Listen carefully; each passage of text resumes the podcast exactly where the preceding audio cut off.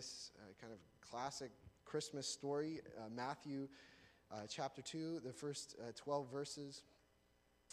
And uh, this is uh, God's word to us, our King. Now, after Jesus was born in Bethlehem of Judea in the days of Herod the king, behold, wise men from the east came to Jerusalem, saying, "Where is he who has been born King of the Jews? For we saw his star when it rose and have come to worship him." When Herod the king heard this, he was troubled, and all Jerusalem with him, and assembling all the chief priests and scribes of the people, he inquired of them where the Christ was to be born. They told him, "In Bethlehem of Judea, for so it is written by the prophet, and you, O Bethlehem, in the land of Judah, are by no means least among the rulers of Judah. For from you shall come a ruler who will shepherd my people Israel." Then Herod summoned the wise men secretly and ascertained from them what time the star had appeared. And he sent them to Bethlehem, saying, "Go and search diligently for the child, and when you found him, bring me word that I too may come and worship him." After listening to the king, they went on their way. And behold, the star that they had seen when it rose went before them until it came to rest over the place where the child was. When they saw the star, they rejoiced exceedingly with great joy. And going into the house, they saw the child with Mary, his mother, and they fell down and worshipped him. Then, opening their treasures, they offered him gifts, gold and frankincense and myrrh. And being warned in a dream not to return to Herod, they departed to their own country by another way. Let's pray together. Our Lord, we thank you uh, for your word, that uh, your revelation of who you are comes to us in stories. Stories of actions, things that you have done in history. And here uh, we read of these wise men who came uh, to the child Jesus and they worshiped before him. And uh, Lord, we ask that your Spirit would come and open this text to us, that it, uh, it would uh, teach us, teach us to be worshipers. Uh, teach us what it is to follow Christ, to trust in Christ. And uh, so we ask that you would be our teacher, and um, I pray that uh, you would open the eyes of the blind and the ears of the deaf, that you would raise the dead, that you would give us a life by your word. And we ask this in the name of our Savior. Amen. So uh, this morning we are uh, looking at this uh, classic text, and Um, Uh, one of the things you'll notice that in this passage that we just read, that the, the passage kind of begins and actually in the middle, three times, it talks about worship. And uh, if you pick up there in verse two, when the wise men uh, come, uh, they say, uh, they come uh, to, to Jerusalem, "Where is he who has been born King of the Jews? For we saw a star uh, when it rose, and we've come to worship him." And then at the end of the passage, and going uh, verse eleven, "And going into the house, they saw the child with Mary's mother, and they fell down and they worshipped him." Uh, this is a passage about uh, people coming to worship Jesus, the child Jesus. And uh, which, by the way, uh, if you were with us last week, uh, we've already seen that Matthew is trying to tell us that Jesus is God become a man. And uh, if anyone ever thought, you know, did the New Testament ever really teach that Jesus is God? I mean, that he's not just a good guy, a good teacher, that he's God. Here again, this is the third time already in, Ma- in the New Testament, in Matthew, we're in the second chapter already. Again, Matthew is saying uh, Jesus was worshipped. And this is language that in, in Matthew's culture would have only been applied to what you do to God. You'd be prostrate on the ground worshiping God. This is only something you do to God, and they're giving it to the child Jesus. And, uh, you know, I'll tell you, um, when I uh, became a Christian, Uh, worship was kind of a, a strange thing for me before I became a Christian. Um, the whole idea of, you know, falling down, uh, getting together, the, the whole emotional act, worship seemed like a very uh, kind of irrational thing, that Christians came together and they were kind of surrendering their life.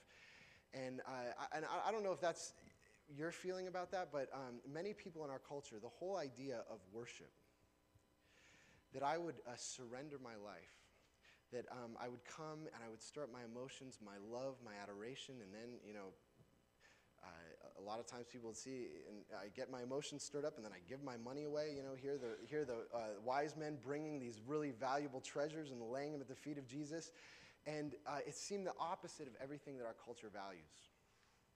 Because there's one thing that our culture values is what is. Be yourself. You need to f- express yourself. Find who you are. um, and, and uh, self-expression, self-actualization, self-realization. Find out who you are and express that. Don't give your life to anyone. Don't let anyone have power over your life. You've got to find out what your life is about, and you've got to do it. And so to worship, to bow down, to surrender, not only seems foolish, but maybe even feel it seems wrong. That uh, I would give myself to worship a God. And yet, I, I think even then, if I'd read this passage, there is uh, something uh, enchanting, something intriguing about these wise men. They're clearly very bright. Uh, they're probably dignitaries from uh, a foreign land. They're, they're, you know, we usually sing, "We three kings of Orient are." They're probably not kings, but they're probably a representative of kings from a foreign land. So they're very wealthy. They have a lot of power. They're very bright. And yet they come to Jerusalem, and they're not interested in the religious leaders. They're not interested in Herod, who's got all kinds of power. They're interested in this baby Jesus. And they want to fall down, and they want to worship him.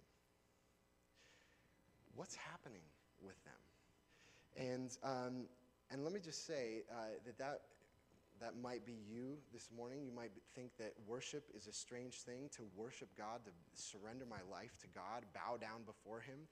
And yet you might, maybe you know Christians, or maybe you're a Christian or you're not a Christian, you know other Christians, and you see that there's something very attractive about someone who lives their life in worship to God. They seem to have meaning. They seem to have purpose. They seem to be at ease um, with the story of their life. And so there's there's something that's that's strange about worship, but also something that's attractive. And so um, here, um, oh, let me just say this. Why is that? Why is worship something that's attractive? Why are reading about these wise men? Why is there something intriguing about them? The reason is because all of us are, were made to worship. Uh, the Bible tells us that the, the thing that makes us human, the thing that makes us different from the animals, is that we are the animals that worship. That we're the animals that worship God. And what that means then, if you were made to worship, if you don't worship the baby Jesus or worship God, you're going to find something else to worship, whether it's your your spouse, whether it's your children, whether it's your job, whether it's a hobby, whether it's watching football and keeping stats, whether it's recreation. You are going to find something that you are going to put at the center of your life that ultimately gives you meaning, that you, that controls your emotions, that you give your hope to, that you invest all your money in, that you, you're going to have a master. You will have a master. And uh, the question is, um, who who is your master? Who do you bow down before? Who has control of your emotions? Because something does. And uh, the invitation of um, these this passage is that we see these wise men who are very bright, very wealthy, found that the only thing that was worth their devotion and their adoration was this baby Jesus. How did that happen? Why did that happen to them? Well, um, what we're looking at, uh, what they're doing in Bethlehem two thousand years ago is actually the same thing that we're doing this morning. This is a worship service. We are bowing down and we're worshiping, worshiping Jesus as well. And what I want to do is I want to look at four aspects of this passage, uh, things that I, I think when I think of worship, and if you're a Christian, aren't the, the first things that I think of when I think of having talking about worship, but that are in this passage. And, um, and to see what was it about worship that drew these these uh, wise men to Jesus. Why were they drawn? Why were they attracted to Jesus? And these are the four things that we're going to look at. That worship is contextual. I'll explain what that means. Contextual, what does that mean? Worship is contextual. Worship is political. Worship is the essence of true joy. And fourth, worship is all about Jesus. These four things. Worship is contextual, political, the essence of true joy, and all about Jesus. And of course, I'm not going to say everything there is to say about worship, but these are the things that I think are striking in this passage. So the first we're going to look at is that worship is uh, contextual. What do I mean by that? That worship is contextual. What, what I mean is that um, when we worship God, we wor- God communicates us. God draws us to worship through our culture, the culture that we live in, through our context. Whatever context we're in, he uses that context, he uses that culture as a means to draw us to himself. And in this case, you know, you have these men, these wise men who, they follow a star, right? They see this star in the, you know, and that they are, are going to follow, and they say that they've been studying the stars. And um, the reason for that is because these wise men, they're astrologers. And so they, uh, they've been studying the sky, and um, that their whole life is, de- is devoted to studying the skies. And actually, um, you know, some of you might wonder, what is this star it talks about that showed up in the east? We don't really know, um, but there are a few things that's interesting. In the uh, there's an old Chinese document that says in the year that Jesus was born, there was either a nova or a supernova that uh, appeared in the sky. It was very radiant and bright, and for seventy, uh, seventy days, which unusually long for a supernova to be shining in the sky. There's other uh, other um, there's a conjunction of of uh, Saturn and Jupiter that happened around the time of Jesus. So maybe they've been watching the stars and they see something abnormal that's happened, and they say there's an event that's happening in, in the world, and. Um, And because they believed that the stars were sending them messages about what's, you know, there's some connection between this, what happens in the stars and what happens on Earth. And and so the, the word for uh, uh, wise men there is the word magos, which is, or mag, magi, the, uh, where we get the word magic or magician. So these are magicians. They're superstitious. They're studying the stars. They think the stars tell them about the world. And um, the point of that, what's fascinating about that, is that this superstition of studying the stars is something that the Bible explicitly says you should not do. Do not study the stars. Do not worship the stars. Do not look to them for, for messages. And yet God communicates to these wise men through the stars, through their culture. He meets them where they are. He doesn't say, no, I refuse to communicate you through, with you through stars. He communicates through them in the way that they understand, in a language that they understand. The language that they understand are the stars. He uses their context. And let me just say a couple things about that. First of all, Christians, as they have worshiped throughout history, have always contextualized their worship. It is always Uh, somehow had a connection to their culture. And this is one of the interesting things. You look through the history of, of the Christian church, that um, every other religion has been deeply tied to its culture and its context. So, you know, you look at Hinduism. The, the center of mass of Hinduism has never been outside of India, or Buddhism outside of China, or Islam. Has the center, the culture, the, the religion has been tied to the Middle East and to its cultural center. It's never been able to move from there because it's so deeply tied to its culture. Christianity and the gospel has always been different. Christianity started in Palestine, and then it moved uh, moved up into uh, modern-day Turkey, the center of mass, uh, into Antioch in the Book of Acts. And then in the next centuries, it moved into North Africa. And then it moved uh, up into Italy and into Europe. And then the British Isles became the center of Christianity. And then uh, the U S became, uh, and, and the Americas became the center of Christianity. In our day, the, cent- the cultural center of Christianity is no longer in the West or in Europe. It's in uh, Africa, and the majority world, South Africa, and, uh, and in Asia. The gospel, Christian worship, has not been tied to a culture. Somehow it's been able to move into different cultures, and all different kinds of ethnic groups, all different kinds of people have been able to come together and worship in the context of their own culture. And so what that means, you know, we're a Presbyterian church, and if you go to Presbyterian church in Alabama, it's going to look very different than what we're doing here. If you go to Presbyterian church in Uganda, there's a lot of Presbyterians in Uganda now. It's going to look very different.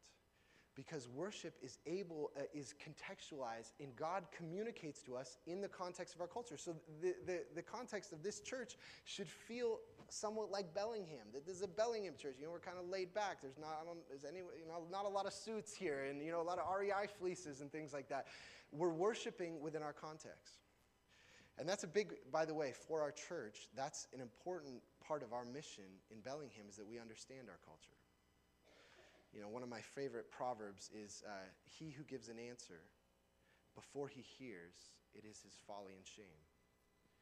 If we don't listen to the culture around us and understand our community and how we worship here, we're not going to be able to give the answer of the gospel uh, that our culture needs.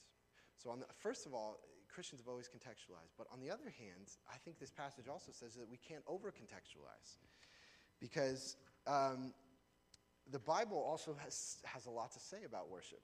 It doesn't just say worship God however you want, and just, you know, you don't just be like Bellingham and worship God. It tells us how to do it. As we also have to listen to the Bible, and one of the things that's interesting here is that, uh, you know, the wise men, they're following the star. So God's meeting them where they are. Okay, you, you understand things through stars. I'll talk to you through the star. But you know what? The star doesn't lead them to Jesus. Do you notice that? The star leads them to Jerusalem. And then they go to Jerusalem and they say, where, where, where is the Messiah supposed to be born? And then you see that in verse, uh, in verse five, uh, you know, Herod gets the chief priests and the scribes together, and he says, uh, uh, then they told him, in Bethlehem of Judea, for so it is written by the prophet, and you, O Bethlehem, in the land of Judah, are by no means least among the rulers of Judah, for from you shall come a ruler who will shepherd my people Israel. He uses, they need the scriptures. God says the star's not going to lead you to Jesus, the Bible's going to lead you to Jesus. And so the, this, there's a double action happening here. So when we're worshiping God in Bellingham, it should feel like Bellingham, and yet it should also be informed and led by the Word of God.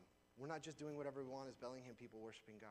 So it's a mixture of our context with uh, with the scriptures coming together. And let me just tell you, this is this is very different than as our Christians tend to have two tendencies. On the one hand, there's a kind of the conservative uh, tendency among Christians and among worship. And they say, you know, Bellingham, I, I don't know if you saw this in uh, the day before Thanksgiving, there was a, an article in the paper about the most unchurched cities in the state of Washington. Uh, Washington is the most is the second most unchurched state in the country, and it turns out Bellingham is the second most unchurched city in the state of Washington. seventy-two percent of the people in, in Bellingham have no religious affiliation.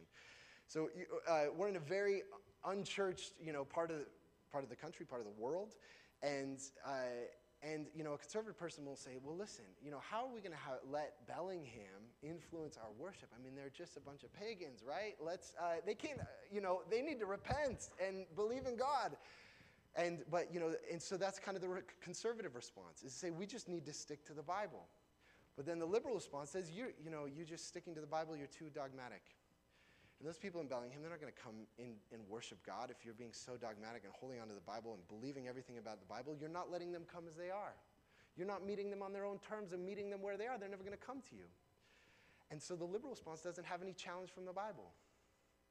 And what true worship of God, it brings together the context we're living in with the Word of God, the challenge of the Word of God. And we're doing a simultaneous action where we're both identifying with the people around us, and we're challenging the people around us and calling them to repent. We're doing both.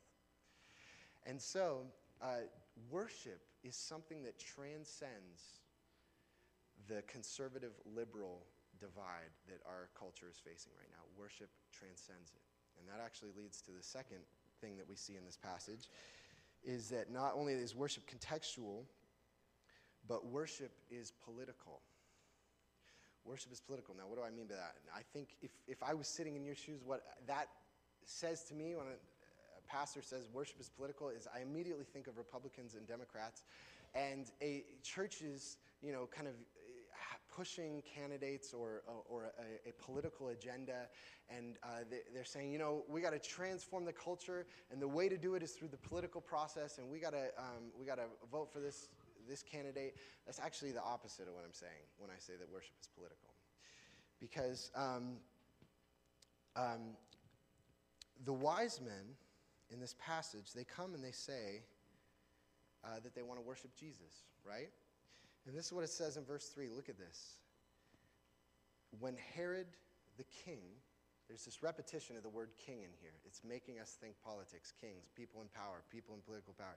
When Herod the king heard this, he was troubled, and all Jerusalem with him, and assembling all the chief priests and scribes of the people, he inquired of them where the Christ was to be, uh, where the Christ was to be born. So apparently, uh, Herod is upset about this word that, you know, the Christ has been born, and you might wonder if there, you know, the old song, "We Three Kings of Orient Are," you know, if it's just three guys coming out of the desert looking for a baby, you know, what's the big deal? That's probably not what it was. It was probably more than three kings, three wise men. It was probably a whole crew of wise men that had all kinds of servants and soldiers and camels, and they had a whole entourage with them. And they're showing up in Jerusalem, and Herod's saying, "Who are all these? Who are all these people? And they, why do they care about this baby that's born?" And they said, "There's a whole mass of dozens and dozens of people with all their camels and their wealth and their gold and their frankincense and myrrh, and they're saying we want to worship Jesus." And Herod says, "Whoa, there's another king born in my territory." He saw it as an alternate king, a political threat, was the worship of Jesus. And um, and actually, uh, what's interesting is you look in the Bible, uh, First Corinthians, uh, in the end of First Corinthians, which is kind of the section, the biggest section in the New Testament about Christian worship, What, um, what Paul says is the mark of a church that is filled with God's Spirit, that is worshiping in God's Spirit, is a church that says that Jesus Christ is Lord. Jesus Christ is Kyrios. Kyrios is the word for Lord, is the word for Caesar. Jesus, you know, we don't worship Caesar, we don't follow Caesar, we, we worship and we follow an alternate king. There's another king that we serve. And so that worship is a, uh, a political statement. And, and wor- Christian worship throughout history has always been that way. You know, even now, house churches in China that um, are, are underground, they're, they're uh, worshiping against the political forces that say they're not allowed to do it. In a place like Indonesia, both these places, Indonesia is one of the most Muslim uh, nations in the world. And uh, in, in, in the past decades, highly persecuted Christians. And Christians are worshiping. And, and the gospel is going forth and, and uh, growing like crazy in these areas. And doing what we're doing here, this bunch of people getting together and saying, we believe that Jesus is the true king, is actually a political statement to the world of who we believe the true king is. And um, I'll tell you what that, um, that causes us to do. I think it gives us a sobriety about even our own, our own nation, our own country. Because what it tells us to do on the one hand is say, you know, we're Americans and we thank God that we get to live in this country. This, many things about our country have been shaped by the Bible and by Christians, and, and uh, it's a tremendous blessing. We have, uh, we get to worship in freedom, and we love uh, that we live here. But on the other hand, we don't believe that America is the savior of the world. We don't believe that America is the hope of the world. Jesus is the Lord and King of the world. And every time we come here on Sunday morning and we worship, we're actually saying that. And that actually, you look at the nation that Jesus is building, I mean, there's somewhere between a billion and two and a half billion Christians in the world. So Jesus' nation that he is gathering from all ethnic groups in every every part of the world is, you know, somewhere between three and seven times the size of the United States. This is a massive nation of people. And and uh, and he is transforming cultures in every in every square, you know, square corner of the earth. He is transforming cultures through doing what we're doing right here, through worship, through coming and saying we give our allegiance to Jesus. And um, and so um, the reason I emphasize that is because generally when we think of worship, we generally think of worship has to do with my personal spiritual life and uh, getting spiritual fulfillment. I'm going to encounter God, and it absolutely is that. But it's something far more. We are a part of Jesus' worldwide project of the bringing of his kingdom, and we're together worshiping this morning with billions of people in every corner of the world. But to say that worship is about more than our spiritual fulfillment is not to say that it's less than our spiritual fulfillment. It has this political element, it's contextual, it's political, but also we see amazingly in this passage that it does have to do with our hearts and our own personal lives. And this is the third thing that we see in this passage, is that worship is the essence of true joy. When we worship God through Christ, we are experiencing what deep, true joy is. And uh, you see this here, verse nine, look, a- look again. After listening to the king, the wise men, they went on their way, and behold, the star that they had seen when it arose before before them until, it, uh, oh, sorry, the, the star that they had seen when it rose when it uh, went before them until it came to rest over the place where the child was. When they saw the star, they rejoiced exceedingly with great joy. And going into the house, they saw the child with Mary his mother, and they fell down and worshipped him. The experience of worship was a supreme moment of delight and joy and wonder for them. And uh, C S Lewis um, wrote, late in his life, he wrote a book called The Reflections on the Psalms. And he has this little chapter in that book called A Word on Praising. And uh, in that, Lewis is kind of wrestling with the fact, he says, you know, what's the deal with God wanting demanding all these people to come and bow down and worship him and tell him how great he is, constantly singing, you're worthy of all power and wisdom, you're the greatest. Why does God need that? You know, if you know a person who's doing that, right, if you know someone who's always needing someone to tell them how great they are, you'd say, well, you, you probably are insecure, you have low self-esteem, why do you need everyone to kind of massage your ego all the time? And so there's this question of, of, of Lewis was like, what's the big deal with praising and worship? Why does God need all that? And as he was reflecting on it, he began to think about praising and what we do in worship when we come and we worship and we adore God. And he says, where does that, where else does that happen in our life? And I, I put a little quote for you on page three of your bulletin. And this is what he says. The world rings with praise. Lovers praising their mistresses, readers their favorite poet, walkers praising the countryside, players praising their favorite game, praise of weather, wines, dishes, actors, motors, horses, colleges, countries, historical personages, uh, children, flowers, mountains, rare stamps, rare beetles, even sometimes politicians or scholars. I had not noticed how the humblest and at the same time most balanced and capacious minds praised most, while the cranks, misfits, and malcontents praised least. Praise almost seems to be inner health made audible. What Lewis is saying is one of the things that he observed is the sound of being happy, the sound of joy is praise. When you praise people and you say, oh, this food is so good, or you, you tell your wife, you, you are so beautiful. And I, that's, that is part of the enjoyment of something, is to praise it. And so for God to say he wants us to praise him is for God to say he wants to, us to enjoy him. And this is what, this is what Lewis uh, goes on to say. My whole more general difficulty about the praise of God depended on my absurdly denying to us, as regards the supremely valuable, supremely valuable is, valuable is God, what we delight to do, what indeed we can't help doing about everything else we value. Um, if we praise earthly things and we get pleasure out of that, how much more the supremely pleas- pleasurable, the beautiful thing, God, will we get pleasure out of praising him? And the reason God wants us to praise him is because he wants us to know deep inner joy. And, you know, I'll, I'll tell you, this is one thought that I've had is, you know, even as a dad, that I think is somewhat related to this, that, you know, is it appropriate for me as a dad to want uh, my children to say I'm the best dad in the world? Is that something, you know, is that a pure thing? Is that, you know, well, maybe I'm insecure and I need them to, you know, reassure me, and so that I, and that's helpful. But I think there's an element of it, that being a pure thing for me to want my children to say I'm the greatest dad in the world. Why? Because if my children say I'm the greatest dad in the world, what does that mean? It means all the love I have for them, all the delight I have in them, how much I cherish them has gotten through to them. It has gotten through who, how much I care them has hit them. And if it has hit them, then they're going to respond by saying, you're the greatest dad in the world. And that's how I know, is, is, is by, by their response. And God is the same way. That he knows that his love has gotten through to us, who he is, his care, his salvation, his cherishing of us has hit our hearts. He knows that when it, we've responded with praise. And that praise is actually the experience of enjoying God's love for us.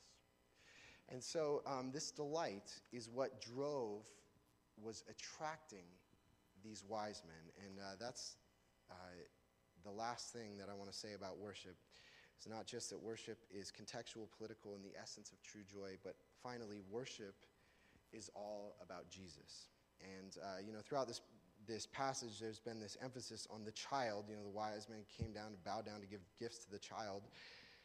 And one of the things that's interesting about that is that, you know, the child, there's nothing remarkable about the child. I mean, the child was born, Mary was a virgin, but besides that, there was nothing remarkable in this passage about the child. You know, if you read the Quran, for example, it says that Jesus, when he was a baby, started talking and telling people that he was showing them the right way, and there were other gospels that were written later on that say that Jesus did miracles when he was a baby. There's nothing like that in this passage. He's just a baby. He's crying, he's giggling, he's, you know, breastfeeding. And that's the one that, the, the thing that's remarkable about this passage is who is coming to him. Who is Jesus welcoming? And uh, because one of the things that we see in this passage is that the, the religious people, the people who know the Bible really well, they've been studying the Bible, they know what verse, Micah five two, they know in Micah five two it says where the Messiah is coming. They know Micah five two, but they didn't actually go to Bethlehem to go see Jesus. They don't care about actually seeing him. They know the Bible. They're the ones who should have been there, the religious people. And Herod, the one in power, he's uh, and, and is kind of a pseudo-Jew, loves God. He doesn't want to go see Jesus. It's these wise men who are superstitious, who don't know their Bibles. They don't know anything about the Bible. They don't know, you know, where, where's the Messiah supposed to be born? We don't know what, about the book of Micah. I can't find that in the Bible. You know, they, you know, they're kind of like tarot readers. They got a little hut, you know, where they bring people in and they read the stars and they tell you their fortune. They're kind of quirky people that, you know, look to the stars for messages. There's, they, everything is wrong about them. They are not the right people who should be worshiping Jesus. And yet the thing about them is that they were hungry. They wanted that supreme joy. And because they were hungry, Jesus welcomed them, and they came. And even as a baby, Jesus is doing what he would do the rest of his life and what he's been doing for the last two thousand years, is inviting the hungry. You don't have to have it right. Your life doesn't have to be put together in an order to come and worship. And Jesus bid them and inv- invited them to come.